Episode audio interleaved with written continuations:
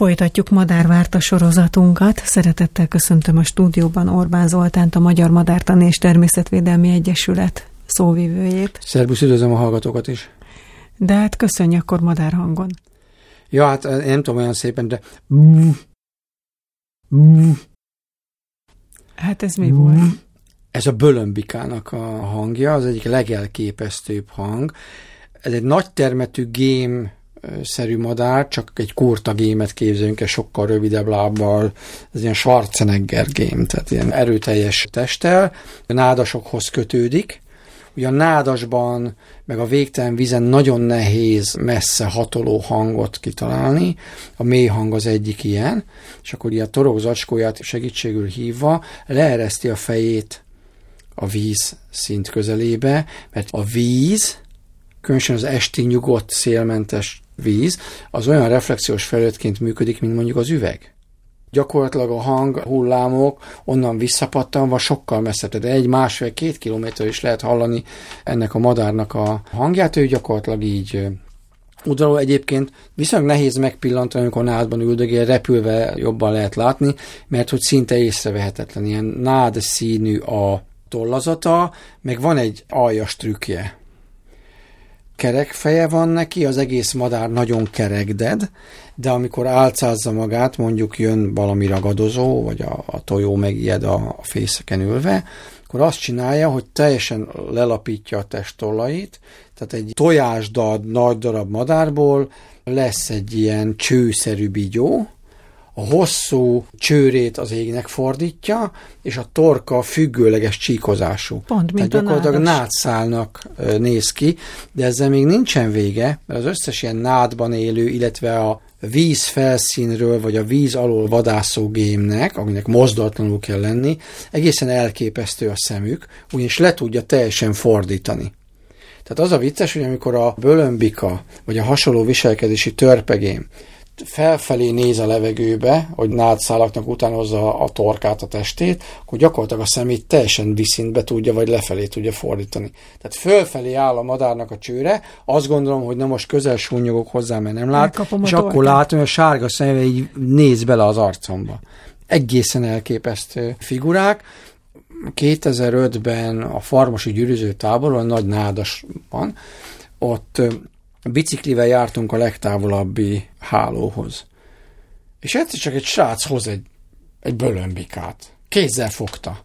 Ugye kikelt a fióka, már önállóvá vált, de hát még rutintalanka volt, és akkor benne van ösztönös, hogyha bármitől megijedsz, fordítsd az égnek a fejed, álcázz magad nádnak.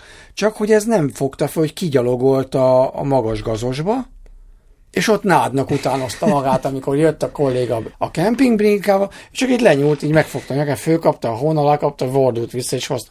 És azt hiszem az a srác azon a nyáron talán két bölömbikát is fogott így. Egyébként nagyon nehéz bölömbikát nem fészekben ülő fiókaként gyűrűzni, úgysem gyakori, mert hogy 1800-2000 pár költ Magyarország vizes élőhelyein, de ez egy ilyen szerencsés helyzet volt. Én is találkoztam vele Madárbártán, Ócsán. Azt láttam, hogy ahogy mentem két nádas között a hálók mellett, egy ilyen karcsú, kacsaszerű madár egyszer csak berepült, ugye ez nem fogja meg az apró háló ezeket a nagy madarakat, ilyenkor futni kell, mint az őrült, úgyhogy rohantam, és láttam, hogy egy hosszú nyakú, hosszú csőrű madár, és még azon gondolkoztam, hogy most a lábát vagy a nyakát kapjam el, kifúrta magát a hálóból, jó nagy lukat csinált a hálóra hegyes csőrével, és mint a villám, gyalog beszaladt a nádasba. Mindig a nyakát kell meg a gémféléknek, mert ők a szemfehérje villanásra csapnak oda. Szerencsére az embernek nagyon gyors a reflexe. Madárgyűrűző táborban a kezdőknek mindig az az első, figyelj, gémfélét fogsz meg, törpegém különösen, olyan rövidnek tűnik a madár, hogy összehúzza magát, és onnan kicsap, mint a rugó. És a gémet, bölömbikát, törpegémet, gólyát fog. Tehát aminek a rettenet csőre van, akkor elsőként a rettenet csőrt kapjuk el, vagy a nyakat, és távol a, a szemtől. Egyébként egészen szürreális látni például egy bölömbikát, amikor mozog, mert olyan, mintha egy beszívott robot lenne. Ugye haladnia kell, de hogy ne legyen feltűnő, mert a nádas nem szokott rohangálni. Ezért ilyen nagyon, nagyon lassan lépeget, bizonytalannak is tűnik, nagyon be lenne szívva, egészen hihetetlen látni. Ráadásul, ugye, amikor ők a parti növényzeten, bokorágán vagy a vízben állva halra vadásznak, akkor ugye akkor sem mozoghatnak gyorsan. És akkor nagyon lassan megy, mert akkor a hal azt nem érzékeli mozgásnak.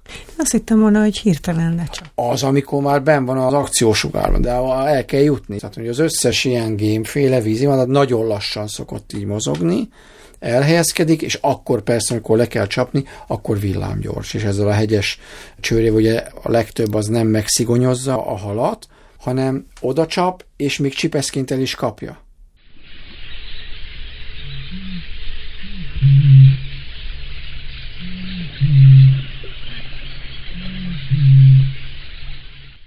A népi neveit nem mondtam még dobosgém, vízi bika, nádi bika, ökör bika, bika gém, muszka gém. Miért, miért bika? Ez a hang, tehát ez a, mert olyan, tehát mintha, mintha búgna távol. Mert amikor bőg a bika, akkor ez de az távol csak egy ilyen búgó hangnak tűnik.